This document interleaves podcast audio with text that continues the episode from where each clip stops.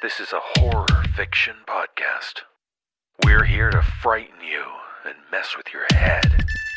You're here because that's what you want. So give in to your fear, because tonight there will be no sleep.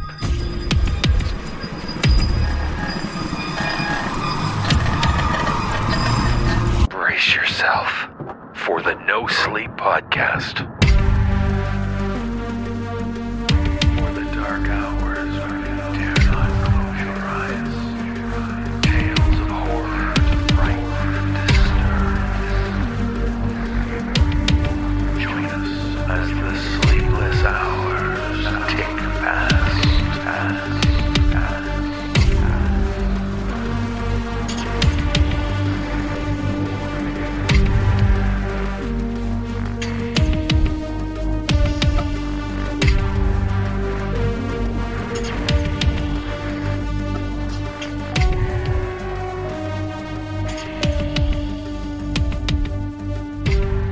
It's the No Sleep Podcast. I'm David Cummings. Thanks for joining us.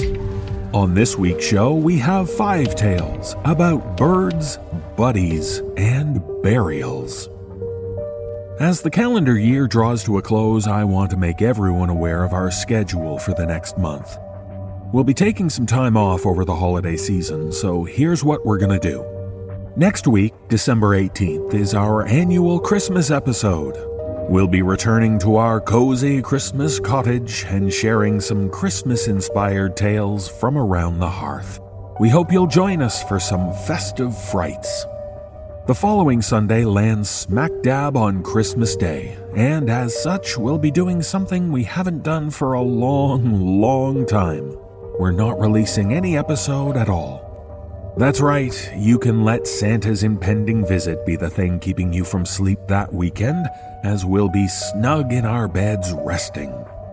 The following two weeks, January 1st and January 8th, we'll be featuring two of our holiday hiatus episodes, where we'll release stories from previous season pass episodes so you can start the new year with some cheer and chills.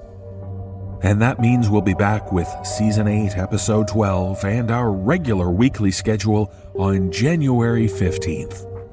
I know I can speak for all of us on the No Sleep team when I say it's been quite a busy few months, so the chance for some rest and relaxation will be the best gift of all this time of year.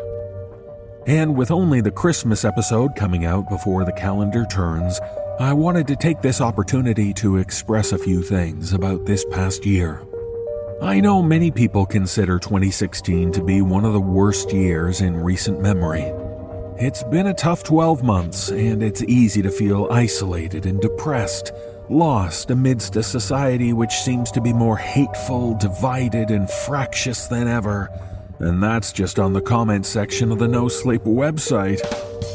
But in the midst of all the turmoil, I can't help but realize that 2016 has been a genuinely amazing year for us here at the No Sleep Podcast. Our team has grown to include two incredibly gifted producers in Phil Michalski and Jeff Clement. We've got the hardest working administrative assistant in the world, Violet Rodriguez. And of course, we've been joined by some great new voice actors and illustrators. We took a risk and started including ads at the start of our free episodes, and I couldn't be more thrilled at all the positive comments from people who enjoy the ads. They don't just tolerate them, they enjoy listening, and that means so much to us. But above all that, there is this simple truth. From the start of 2016 to this date, the size of our listening audience has more than tripled in size. That is truly humbling. We're delighted that so many people are choosing to listen each week to our brand of audio horror storytelling. We can't thank you enough for being a part of that. But what we can do is send more stories your way. So let's do that now and start this week's show.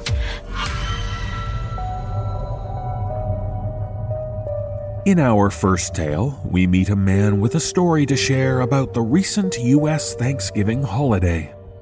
As told by author J.J. Cheesman, the man's regular trip to a friend's cabin to hunt for their Thanksgiving meal gets altered, and that means he'll be alone in the woods hunting for his prey, or so he thinks. Performing this tale is Dan Zappulla. So, unlike this man, we can only hope all of you enjoyed a happy Turkey Day.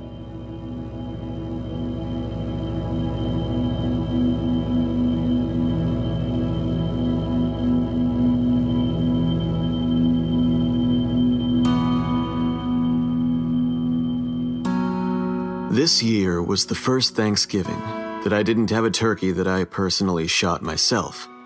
You see, that's usually my tradition.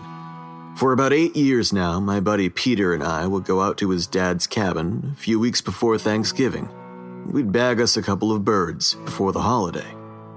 His dad's property was deep in the backwoods outside of our little rural town. And to get to that cabin, you had to drive down a dirt road with thick brush on either side. The road's only wide enough for a single vehicle, and the woods made it impossible to turn around or let someone pass until you were at the very end. So if two cars met out there, somebody was having a bad day. I became acquainted with Peter when I first started working at the Department of Transportation. He and I shared an office together.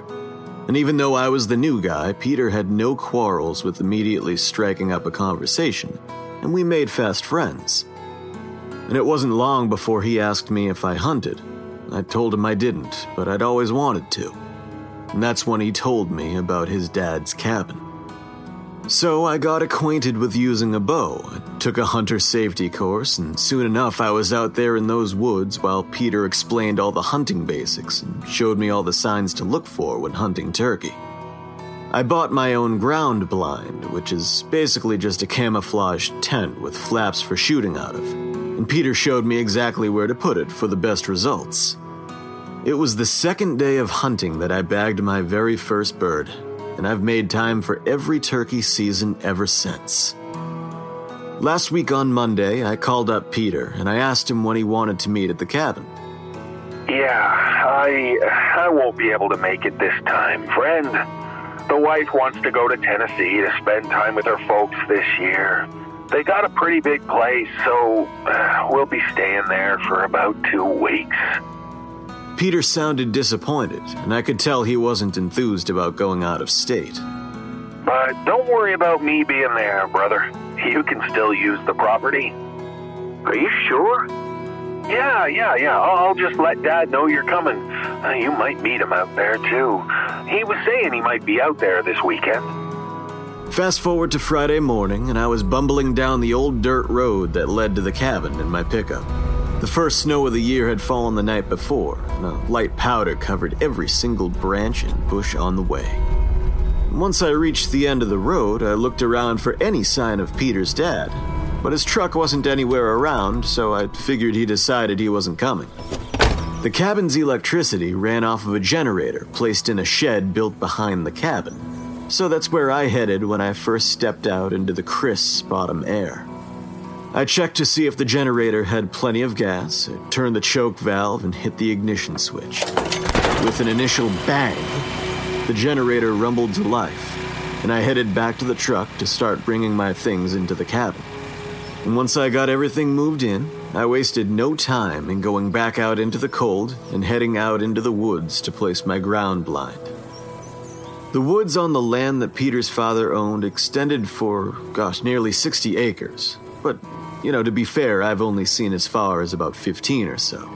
Now, if you were to walk about five minutes into the woods from the back of the cabin, you'd find yourself at the very bottom of a valley, rife with fallen trees whose roots couldn't withstand their weight on the incline of the slope, and foliage that had grown plentiful where the break in the tree line allowed for plenty of sunlight. Now, it was there within the valley that the turkeys would nest in the fall, and it was a couple hundred feet away from there that I set up my blind. And once I made sure it was secured to the ground, I walked back the way that I came, dropping food pellets as I went, in the hope that if the birds made their rounds, that they'd find them. I made it back and entered in through the back door of the cabin. Now, once inside, I spent some time lighting the fireplace and unpacking my gear. I made sure all of my arrows were sharp and double checked the sight on my bow. The fire cracked and grew hot as I worked, making the cabin cozy and inviting. When I was done, I packed up my bow and arrows in their case and made sure I had my beef jerky and the latest novel I'd been reading. I'd likely be spending a long time out in that blind waiting for a turkey to walk by, so a snack and some light reading material were essential. Once I had put everything together and slung over my back, I grabbed a stool and headed out the back door and into the cold air once again. The roughly beaten path to my blind had changed slightly, and it wasn't until I was halfway there that I realized what exactly was different. The food pellets that I laid down were gone. My heart began to race, and I surveyed my surroundings. The turkeys taking food so soon after it was dropped was, it was frankly unheard of. I thought for sure there still had to be one pecking around near my location. For a moment, I was very quiet, but I didn't hear or see any movement. And once I was sure my prey was nowhere to be seen, I walked on towards my blind again. But I moved cautiously. My senses were now heightened. The discovery of the missing food had made me excited, and now my ears were sharp, listening for any sounds other than my own. Once inside the blind, I sat the stool down and opened up the window flaps. I sat down on the stool, but made no move to pull out my bow just yet. I just sat, listening, waiting. Without the sound of my own footsteps polluting my ears, the only thing I could hear was my own breathing. There was no wind or animals moving in the brush. It was perfectly still air. Finally, I put down my bow case and unzipped it. I pulled out the first two arrow shafts first, fitting them with brand new golden colored, expandable broad heads that I'd bought just the day before. Once the arrows were finished, I pulled out my compound bow next and nocked one of the arrows, letting it sit on the arrow rest. I waited and waited. And after a while of no movement, I sat my bow next to me and pulled out my novel. But to be honest, I was so anxious I kept looking up from it through the window of the blind half expecting to see a bird trotting in my direction. But one never came. Minutes passed, and minutes turned to hours, and soon it was dark, and I had to pack up and head back to the cabin for the day. Now, that night I laid in bed, and every time I was about to fall asleep, I thought I heard the warble of a turkey from just outside. My eyes would flick open, and I'd wait and listen. Once I decided I was hearing things, I'd finally start to doze off but then I'd hear it again, and I'd be wide awake. At some point, I finally did fall asleep for good, and I woke up in the early hours of the morning. I got out of bed and made a pot of coffee, the only thing that Peter's dad kept stocked in the cabin besides cans of beans. Snow had begun to fall outside, and I watched it absent mindedly as I waited for the coffee to brew. Once it was finished, I filled up my thermos and headed back out to the blind. This time, I was more sure of myself, and more relaxed. With my bow once again nocked and ready, I pulled my book out and began reading, and only took breaks in between pages to take a sip of coffee. And to be honest with you, I was so enthralled with my book that I almost didn't notice a low sound that was coming from the direction of the valley. It was a warble. I dropped my book and readied my bow at the window. The snowfall had gotten just a bit heavier, and every time I thought my prey was walking out of the corner of my vision, it was just the snow playing tricks with my eyes. The warbling call that rang out into the forest was low, but it was consistent, and one would come right after another, with an interval of, say, about eight seconds in between. It wasn't right. It was somehow artificial, mechanical, unnatural. An uncontrollable shiver ran down my spine, and the hair on the back of my neck stood on end. All of a sudden, I didn't want to be there in that blind anymore. I wanted to be in the safety of the cabin, covered in the warm glow of the fire. And then, the warbling stopped. Everything was quiet once more. I'd realized I'd been breathing very hard and my heart was beating rapidly. I let out a nervous laugh felt my heartbeat begin to slow. You're being silly, I told myself. You were spooked by Thanksgiving dinner. I lowered my bow and I decided that I'd creep into the valley to see if I'd get lucky and get a good shot there without disturbing my prey. And once that day ended, I'd be heading back home, so I had nothing to lose. I stepped out of my blind, one arrow nocked and ready, and crept slowly towards the valley. Before I even made it 60 feet farther into the woods, I noticed movement not far ahead through the falling snow. Now I knelt down real low and slowly inched forward to see what it was. That uncontrollable shiver returned to my spine once more. There was a clicking noise mixed in with a wet, smacking sound, and as I grew closer, I recognized the movement ahead was what appeared to be a naked man hunched over. His skin was marble white, and his body was completely devoid of hair. I wanted to call out to him, ask him if he was okay, but my instinct told me to just keep quiet. I didn't know it was causing that clicking sound that I was hearing, but I recognized those wet smacks well enough. He was eating. The man stopped all at once with his meal and he lifted up his head. Then he let out a sound that made my blood run cold. The warbling from before, was coming from him. That's when a wind blew, sending an odor into my nostrils that smelled of death and decay. I was so focused on the strange man, I simply hadn't noticed what lay on the ground all around him dozens of torn apart and ravaged turkey carcasses. A shocking truth became strikingly apparent to me in that moment that this thing was not something that could be called human by any stretch of the imagination. It was somehow able to mimic the sound of the turkeys and use their calls to lure them to his location and eat them alive.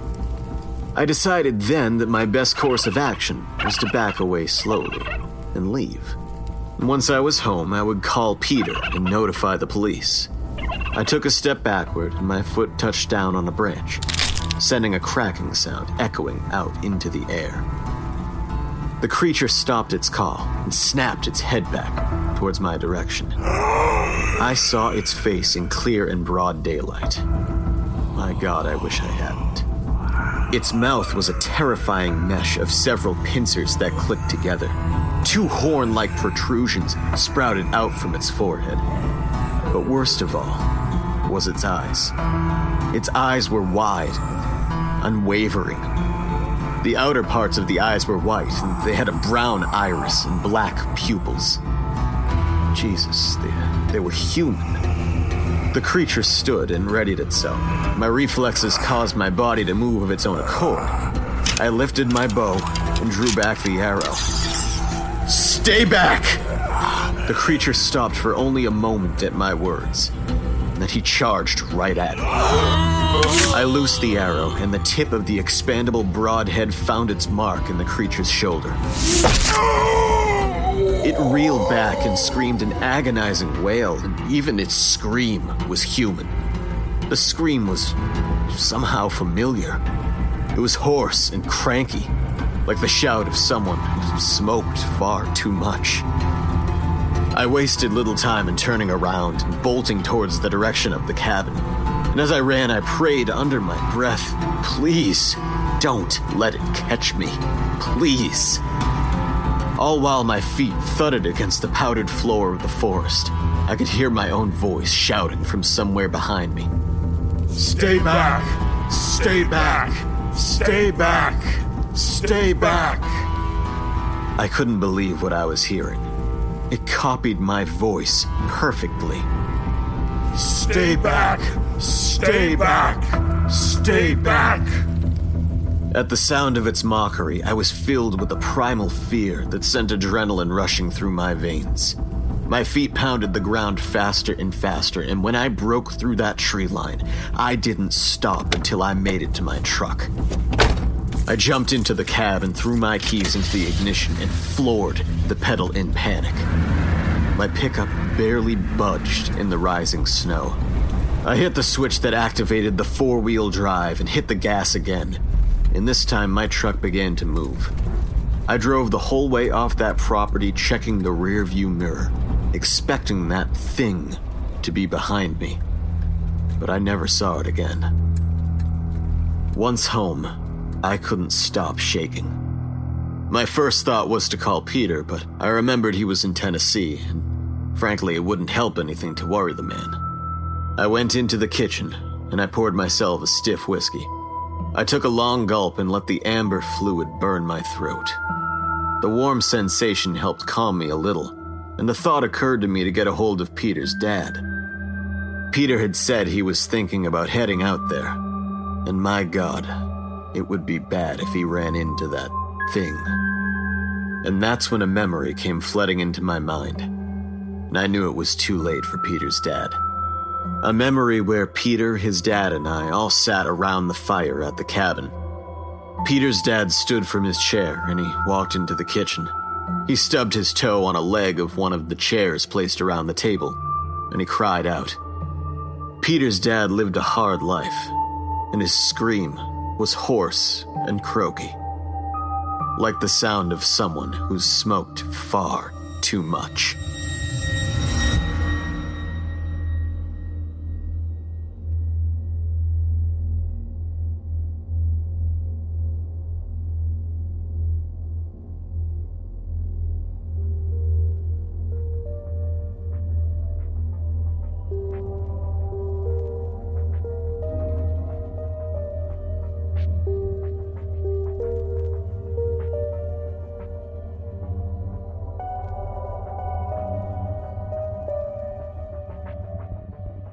Moving into a new house can be stressful and exciting at the same time. But as we learn from author S.H. Cooper, when a woman realizes her yard seems to be a favorite roosting spot for some crows, she finds that's not the most mysterious aspect of her new home. Performing this tale is Addison Peacock. So watch for the crows, or like this woman, you may be able to see the murder in my backyard.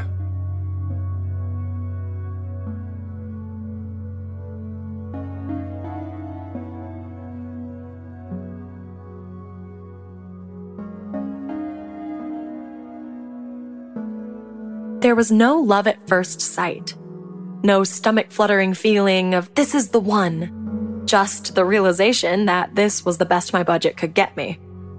My realtor, already frustrated with how many times I'd said no to other places, watched anxiously over my shoulder as I signed the papers, as if she was afraid I'd back out at the last minute.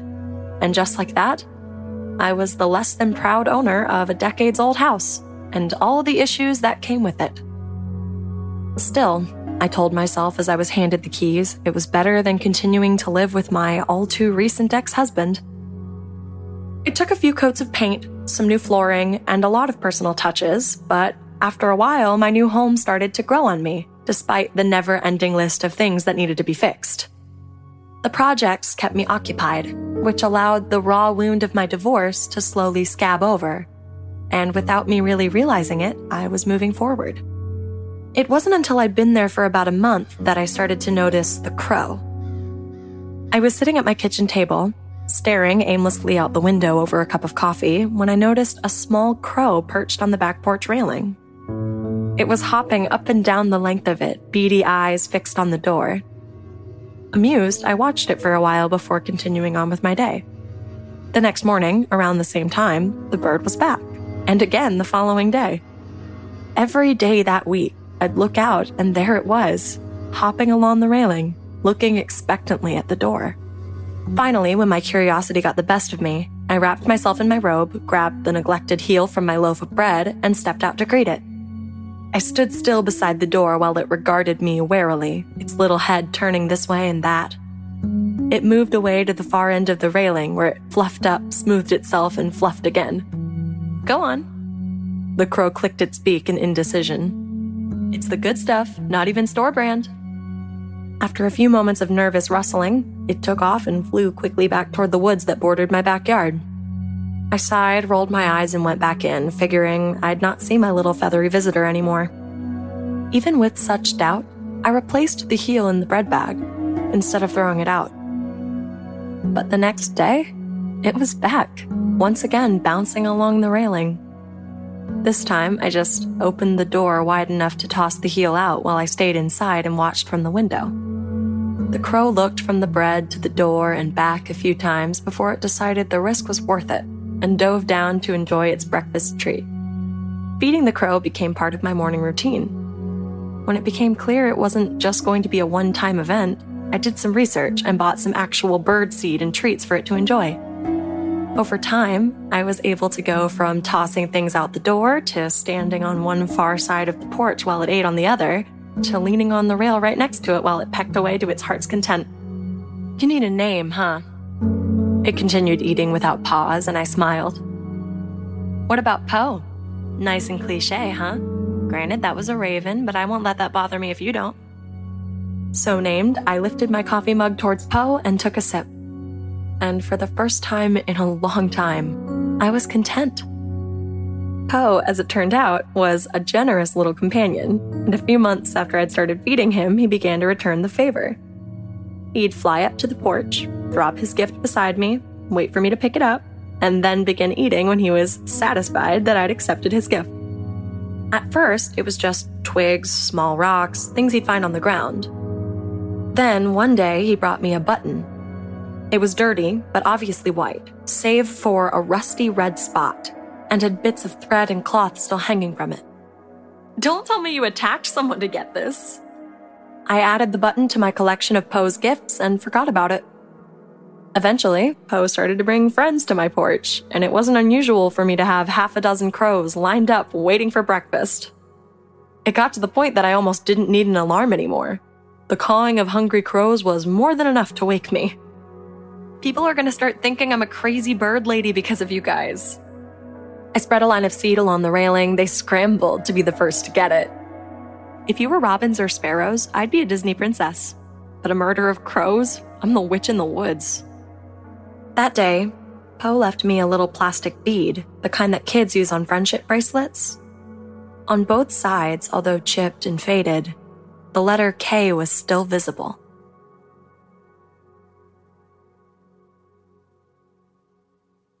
That afternoon, while I was sitting in my office working on a client's website, my doorbell rang. An elderly man greeted me cheerfully when I answered the door. He held up a plate of cookies. Hello, I'm Stan. I live across the road. Hi, Beth. Sorry it's taken me so long to welcome you to the neighborhood. I- I've been visiting my children. They're all scattered about, and it takes a few months to make the rounds. Oh, well, thank you. I appreciate it. I'm sorry, I'm in the middle of work. Oh, of course, of course, of course. Uh, here, these are for you. Homemade, you know. Uh, my wife's recipe. Uh, they're not as good as when she used to make them, I'm sure. Uh, but I hope they're still good. I accepted the cookies with another smile. I'm sure they're going to be great. Thanks again, that's really nice. If you ever need anything, I'm right across the way in the Brown House. You just stop by whenever, all right? I'm usually there. Okay, I will. I took a step back in order to close the door. How are you finding the place? He was either oblivious to or outright ignoring my obvious desire to get back to work, and I sighed inwardly. Nice and quiet, just the way I like it. Hint, hint. Lovely. Oh, it's been a while since we've had anyone living here. Uh, is it just you? Just me and the crows. Uh, the crows? He furrowed his brow, and then understanding widened his eyes. Oh, the crows! Isn't that funny? They must still remember. Remember? Y- yeah, the little girl who lived here before you used to feed them. Oh, it was the cutest thing. They started bringing her things. Oh, and it just made her so happy. He looked over my shoulder into the house, his expression tinged by a wistful sadness. They kept coming even after she disappeared. Oh, I, I guess you being here brought them back. Oh, Oh, she was a sweet kid. Just about destroyed her parents when she. Stan trailed off and shook his head. Well, I'm just glad someone's living here again. After Stan had gone and I was back on my computer, I found myself unable to concentrate on my work. I was distracted by what he'd told me about the little girl and the crows. I pulled up a browser and typed in my town name and the name of the couple I'd bought the house from. Fifth grader kidnapped from her yard. Parents of missing girl plead for answers. Police call off active search after no new leads. I skimmed the articles quickly. 10 year old Caitlin Graham had vanished while playing in her backyard. Her parents, who'd been inside, hadn't seen or heard anything, only discovered she was gone when she didn't come in for dinner. The search was extensive, but hindered by heavy ice and snowstorms, and after months with no new leads or information, police were forced to stop. The case remained open, but inactive. A site maintained by her family begged for anyone with any knowledge to come forward. On the About Caitlin page, they described her as bright, energetic, and an animal lover who wanted to be a vet when she grew up. One of the pictures they had posted showed a girl, small for her age, with short hair and glasses, smiling brightly at the camera. She was standing on what I recognized to be the back porch, and beside her, perched on the railing, were a pair of crows. I closed the browser and sat back with a heavy sigh. That explained why Poe had started showing up. He'd probably been looking for that girl, Caitlin. Caitlin. K. I frowned and reached into my pocket where I had absently shoved Poe's gift from that morning. My fingers closed around the bead and I pulled it out. It lay flat in my palm, the letter K staring up at me.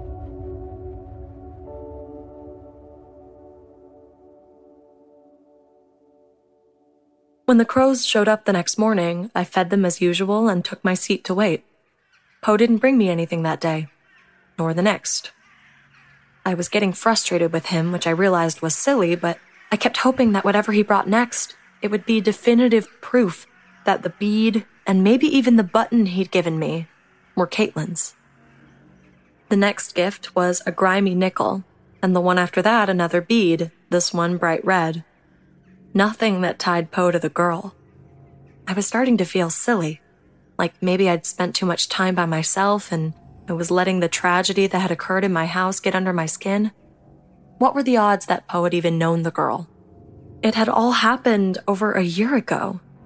And then, on one particularly chilly morning, he laid a small, white bone on the railing in front of me. I swallowed a gag and crouched in front of it, wanting to get a better look, but unwilling to touch it. To my untrained eye, it looked to be a finger bone. The size seemed right for a child. Where'd you get this? Poe ignored me in favor of his seed. A smarter person would have called the cops then and there, or at least gotten dressed in warmer clothes. Instead, I ran inside, grabbed my phone, tugged my coat on over my pajamas, shoved my feet in my boots, and darted back outside, hoping the crows were still there. It was just my luck that they were in no rush. When Poe took off in the direction of the woods, I hurried after him on foot, one hand raised to shield my eyes. It was difficult to keep up with him from the ground. I tripped more than I ran and was forever snagging myself on low hanging branches and underbrush. I thought for sure I'd lose sight of Poe with all my stumbling, but every time I looked up, he was still overhead. I almost felt like he was waiting for me. Deeper and deeper into the woods, on and on until my feet ached and early December's cold had seeped through my thin pajama bottoms. I hugged myself and stamped my feet, trying to return some warmth to my fast chilling limbs, but I kept going. I heard the murder of crows before I saw them, a chorus of harsh calls from the treetops. It sounded like there must have been hundreds all around me, crowding the branches. Poe came to settle on a bare branch of a tall tree and turned to look at me, his head cocked to one side. Around us, the other crows gradually quieted until there was only the whistling of the wind. Poe cawed once. I took a step forward, towards his tree, and he cawed again. It felt almost like we were playing a game of warmer, colder, and let out a short, nervous laugh. The tree's base was knotted and gnarled, its roots a dangerously tangled mess. I stepped through them as carefully as I could, but still managed to lose my footing more than once. Poe paced along the length of the branch, his feathers ruffled anxiously. The other crows were similarly unsettled, but all remained silent. I rounded the tree's wide trunk, my heart beating so fast and hard I was half afraid I might be having a heart attack. Overhead, Poe let out a soft squawk. I narrowed my eyes and scanned the ground carefully. At some point in the tree's long history, some animal had dug its way down through ground and root to make a den at its foot. I would have missed it entirely beneath the forest debris, except for the flash of white that showed itself when I disturbed the leaves as my foot brushed over them. I screeched and fell backwards. A four fingered skeletal hand was reaching up out of the hole. Around its wrist, the remnants of a beaded bracelet had caught on the cuff of its pink jacket. As I scrambled to find my phone, the crows began to caw and fly off until only Poe remained.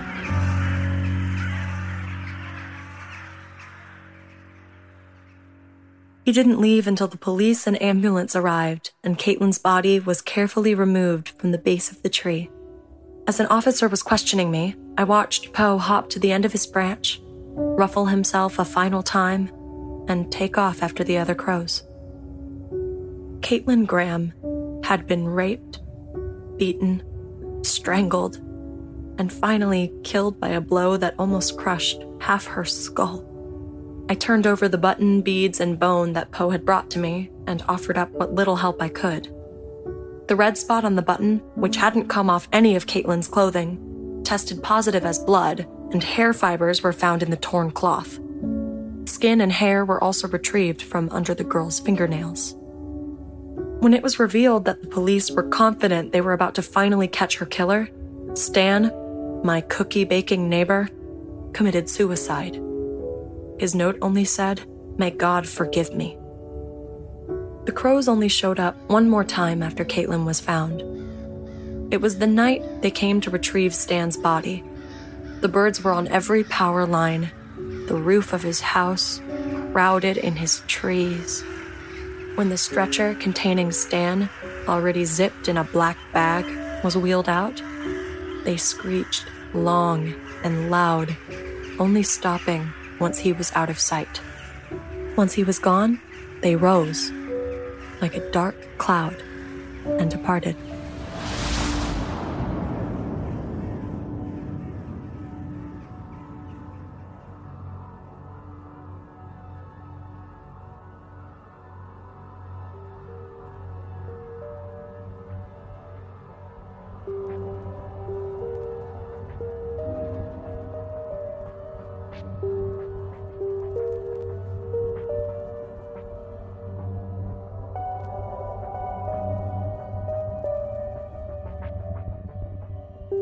As often happens, when a child learns a new baby is soon to join the family, there can be a sense of isolation and resentment.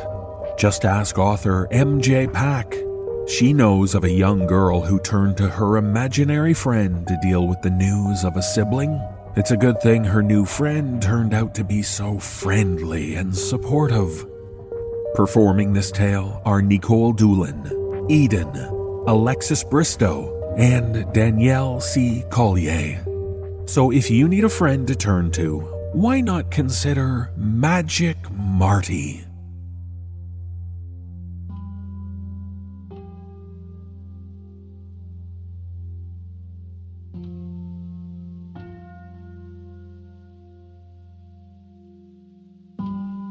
When you're a little kid, you do some strange stuff to get attention.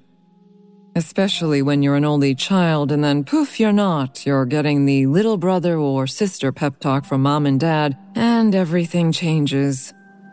You're used to being the center of their world, being told you're the most special little girl. But as mom's belly gets bigger and bigger and dad's patience with you gets smaller and smaller, you realize it's not going to go back the way it was. Not ever. That's what happened to me when I was seven, anyway. I was the kind of kid that needs a lot of attention. I hadn't had to try hard for seven years. I'd been coasting on my parents' single minded doting. But pretty soon I noticed some small differences. They were less interested in what I'd done in school that day, more interested in getting ready for my new little brother or sister. I was like an alcoholic without a bottle. You feel fine at first, but soon the tremors set in and you realize you just need it, you know? You need their eyes on you, loving you, reminding you that you are the most special little girl in the whole wide world, maybe the only special little girl. So, in the last month or so before the baby came, I got creative. I told them one night at dinner. I made a new friend. At school, sweetheart? No. I was fidgety, excited, twitching in my seat when they both looked at me with rapt attention from across the table. Time to launch my plan into action. He lives in the air vents. His name is Marty, and he's magic. My dad smiled a little.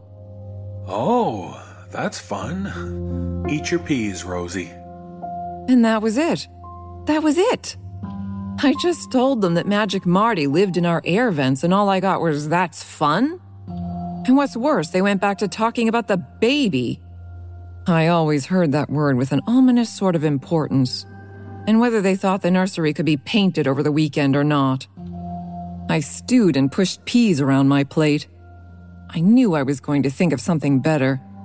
Something to make them ask me questions about Marty, about me, like they used to. Stupid baby. I didn't care if it was a brother or a sister.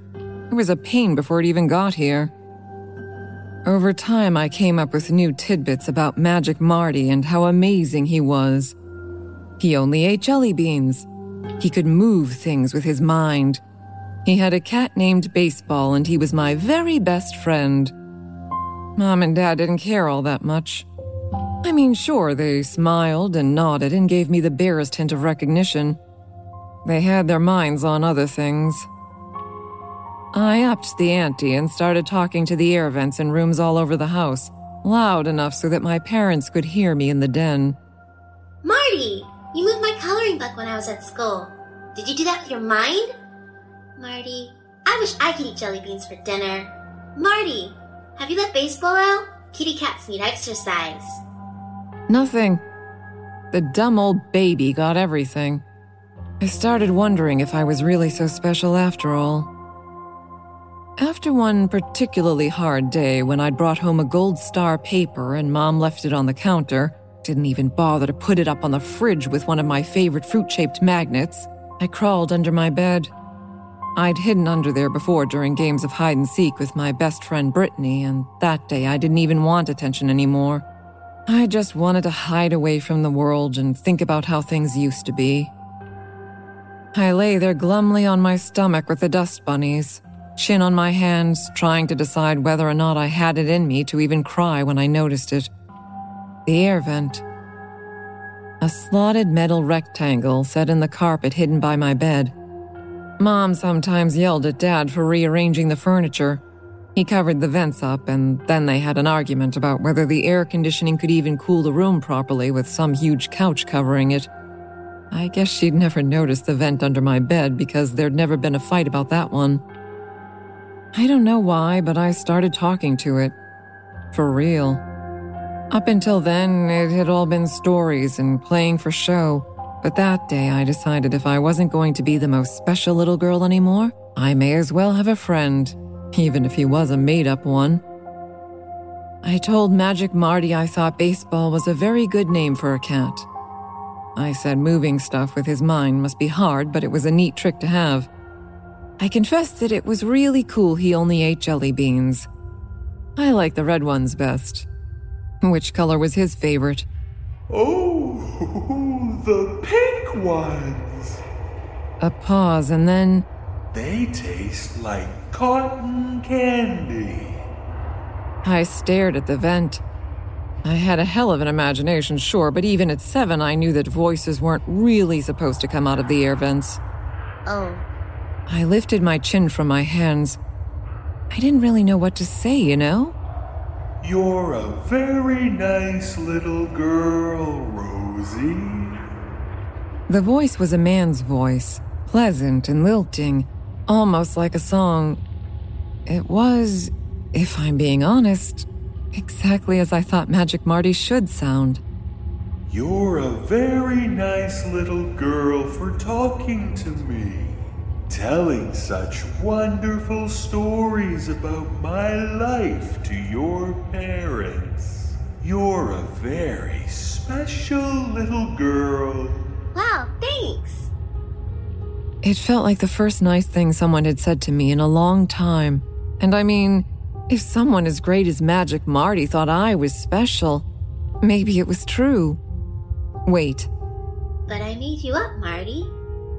There was a long pause, then in a tone that almost held a chuckle in it, Are you sure, Rosie? suddenly no. I wasn't sure at all. Rosie, my special little girl. How could you make up all of my magical adventures? You're special, yes, but you're not magic. Now Marty did laugh. A wonderful musical sound that made me giggle a little too. How could you make up good old baseball here? A pleasant meow floated through the metal slots of the air vent. Marty had a point. I mean, all those crazy things that he could do. And a cat. A real life cat that meowed and everything. I couldn't have made it up, not on my own. It only made sense that I'd been talking to him all this time for real and just been so distracted by. the baby. Magic Marty, I don't want a little brother or sister. I miss when mom and dad liked just me. Baseball meowed again, and this time it sounded sad. Of course you don't. Of course not. What good are babies anyway? Garbage. Noisy little stinkers. They can't even do a cartwheel. He let this sink in before prodding slyly. I bet you can do a cartwheel. I can, I can. I was eager to scramble out from under the bed to show him, but he shushed me right away. Quiet now, Rosie.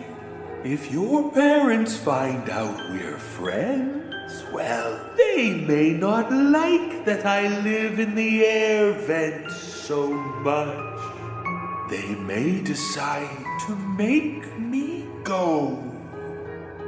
The idea struck me with such cold horror that I scooched even closer to the vent, nearly pressing my face against its smooth metal. No, Marty, no! I'd only just found my new friend. How could my parents make him go so soon? They're going to have their stupid baby. Why can't I have you for my friend? There was a small, hard lump in my throat that I couldn't swallow down for some reason. I was on the verge of tears. Don't cry, Rosie. His voice was as sweet and smooth as honey. I will think of something.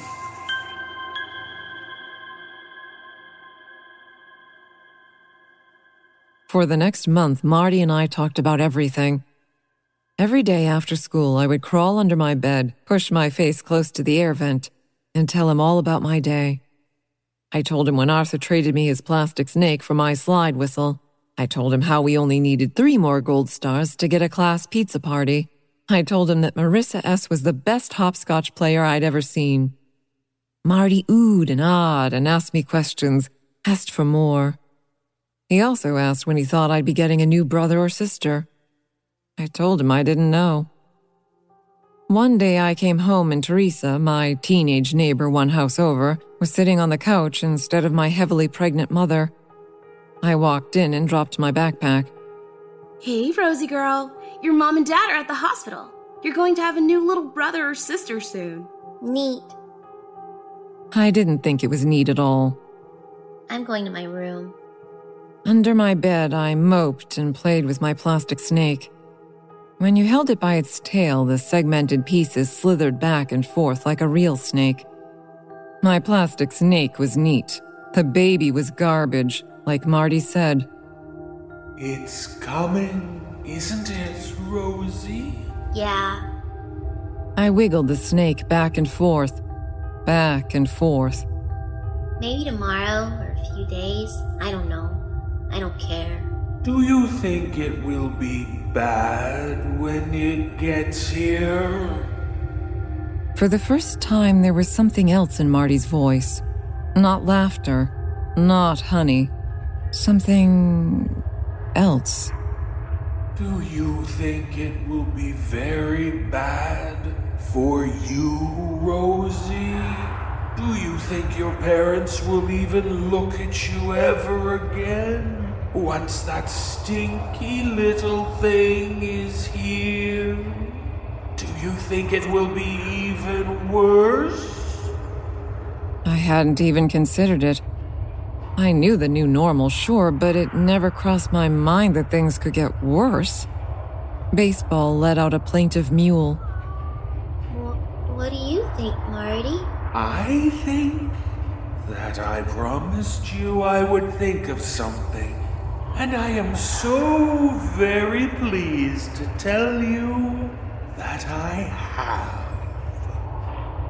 A glimmer of hope. I glanced left, making sure Teresa couldn't hear us, then looked back at the vent. Really? You can fix everything? You can make it so the baby doesn't ruin it?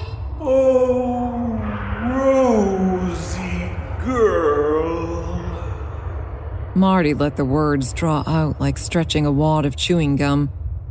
I'm magic. I can do anything. Magic Marty told me to wait. He told me he would fix everything. He was my friend, so I believed him.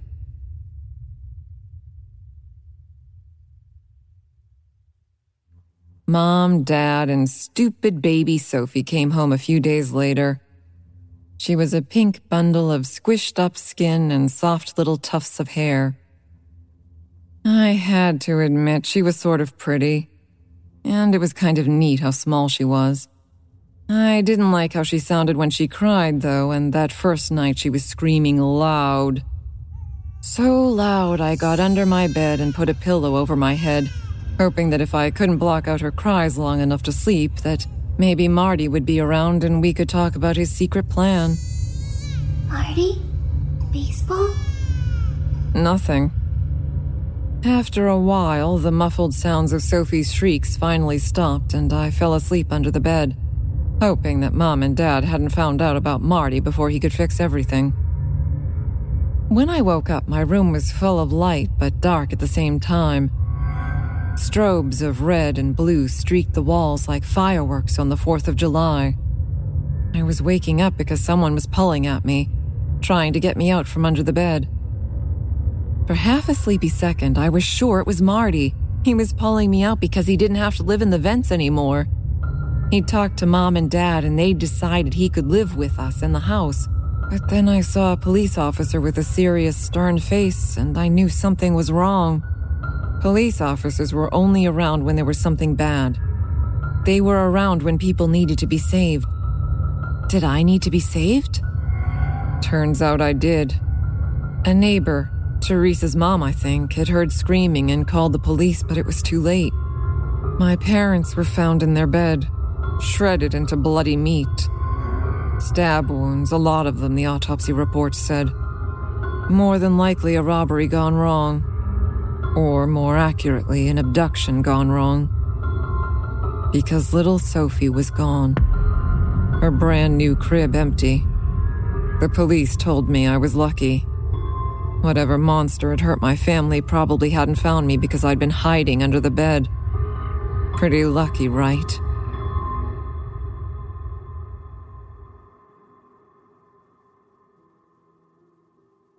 I made it out okay. I stayed with relatives, in foster homes, got lots of therapy.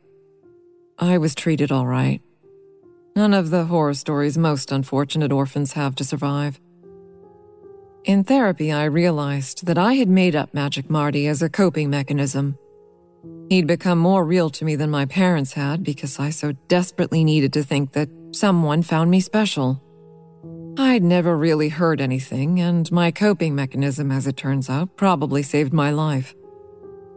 Against the odds, I grew up well adjusted. Well, well adjusted enough. Did all those things you're supposed to do graduate high school, meet a guy, get married. And eight months ago, got pregnant.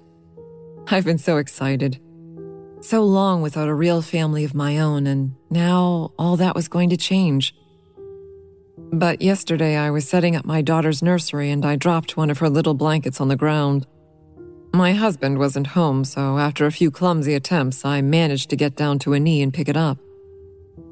It was covering an air vent. I felt a cold chill slither through me for no reason at all, but I told myself the same old mantra Magic Marty wasn't real. Magic Marty was a coping mechanism. Magic Marty was something I made up. And then a voice as syrupy sweet as dripping honey said, It's coming, isn't it, Rosie? It was like all the strength had gone out of my legs. I wobbled backwards and landed on my ass. Not real. I made him up. Is it a little girl, Rosie? There was no one else that voice belonged to. No one else it could belong to. I hope it is. Oh, I so hope it's a little girl. Do you know why, Rosie girl? You're not real. But I didn't believe it. And I suddenly realized I never believed it. Because I fixed it. He started laughing then. Somewhere in the laughter, I thought I could hear the yowl of a feral cat. I fixed it just like you asked. And you don't even know the best part. I just wanted to feel special. The best part was how she tasted. The last thing I heard before I scrambled to my feet and fled screaming from the house was this. The pink ones taste like cotton candy.